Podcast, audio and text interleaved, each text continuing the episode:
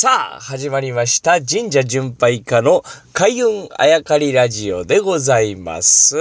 えー、僕はですね、他の エスエヌエス、ツイッター、インスタグラムではちょっと上げてなかったんですけれども、今週は実は山梨県に行っておりました。で、まあ、山梨県というと貝の国と昔は言われておりまして、ここにですね、一宮という、まあえー、ランキングというか社格と言いますね。神社の格と書いて社格と言いますが、社格の お, お社がございます。一宮、まあ二宮、三宮とかっていうのを聞いたことある方いらっしゃると思います。地名なんかもありますし、神社巡りされている方だとよく聞くような社格だと思うんですけれども、これ一体一宮というのは何なのかというのを今日お話しさせていただきたいと思います。えー、今言ったようにですね、山梨県はだいたいあの同じ範囲で昔は貝の国と言われておりました。えー、例えば東京とか埼玉あたりだと昔は武蔵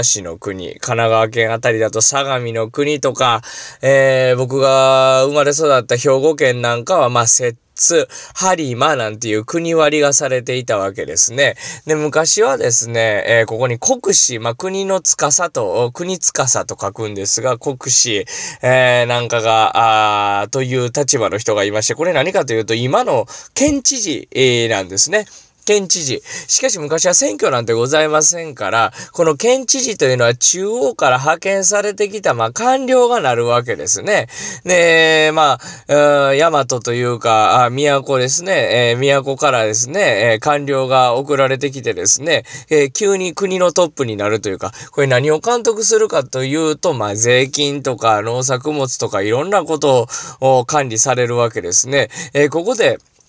地元の人たちからしたら、まあ、あんまりいい印象ではないんでございます。そこで、まあ、どういうシステムができたかという、まあ、一節をご紹介させていただきたいんですが、国に一宮という神社が、あそれぞれ決められていると。で、都から派遣されてきた、まあ、国の、国司ですね。まあ、いわゆる今の県知事はですね、まずその一宮という神社に参拝しに行かないといけないというルールがあったわけですね。で、ここにと、まあ、えっと、深いわけがありましてですね、この一宮と定められている神社は、えー、大体が国つかみ系の神様が祀られている。ちょっと待って、国つかみとは何やと。大体神様っていうのは、あの、天つかみ、まあ、天の神様と国つかみ、もともとこの日本の国土にいた神様という二つのグループに大体分けれるわけですね。ね、天つかみというのは、まあ、天照大神を中心とする、いわゆる、いわゆるいわゆる、まあ、都の人たちが信仰しているというね、神様。ということは、国つかみとは何やというと、まあ、その地元を開拓した神様。で、地元の人たちが信仰していた神様というようなグループといっても、まあまあ、あ差し障りないと思うわけでございます。ということは、どういうことかというと、都、まあ、日本の中心から送られてきて、えー、いざ、県知事になりますといっても、まあまあ、税金の管理されたりとかですね、軍事関係の管理されたりする、あんまり、えー、地元の人からいい印象ではないですけど、その中央から派遣されてきた人がまず仕事に就く前に地元で信仰されている、まあ、地元で一番と言われている神様に、まあ、頭を下げて参拝すると、まず仕事の前にそれしますという、まあ、言い方悪いですがポーズを取ることによってですね、まあまあ、あそういう、う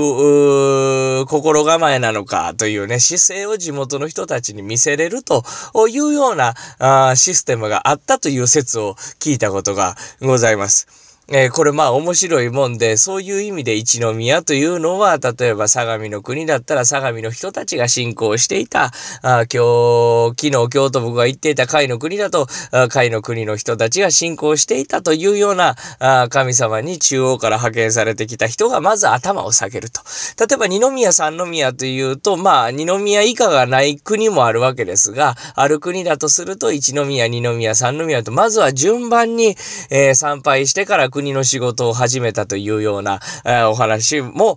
聞いたことがございます。今なんか地名にも残ったりですね、あとはあ名字になっている人たちも一宮さん、二宮さんなんてありますね。ちなみに、えー、僕があよく路上ライブを昔やってたんですが、えー、兵庫県神戸というところにですね、三宮という、まあ、神戸三宮あ有名な駅がありますが、これは実はそこの国の三宮があったというわけではなく、まあ、とある神社を守るためにですね、えー、何社か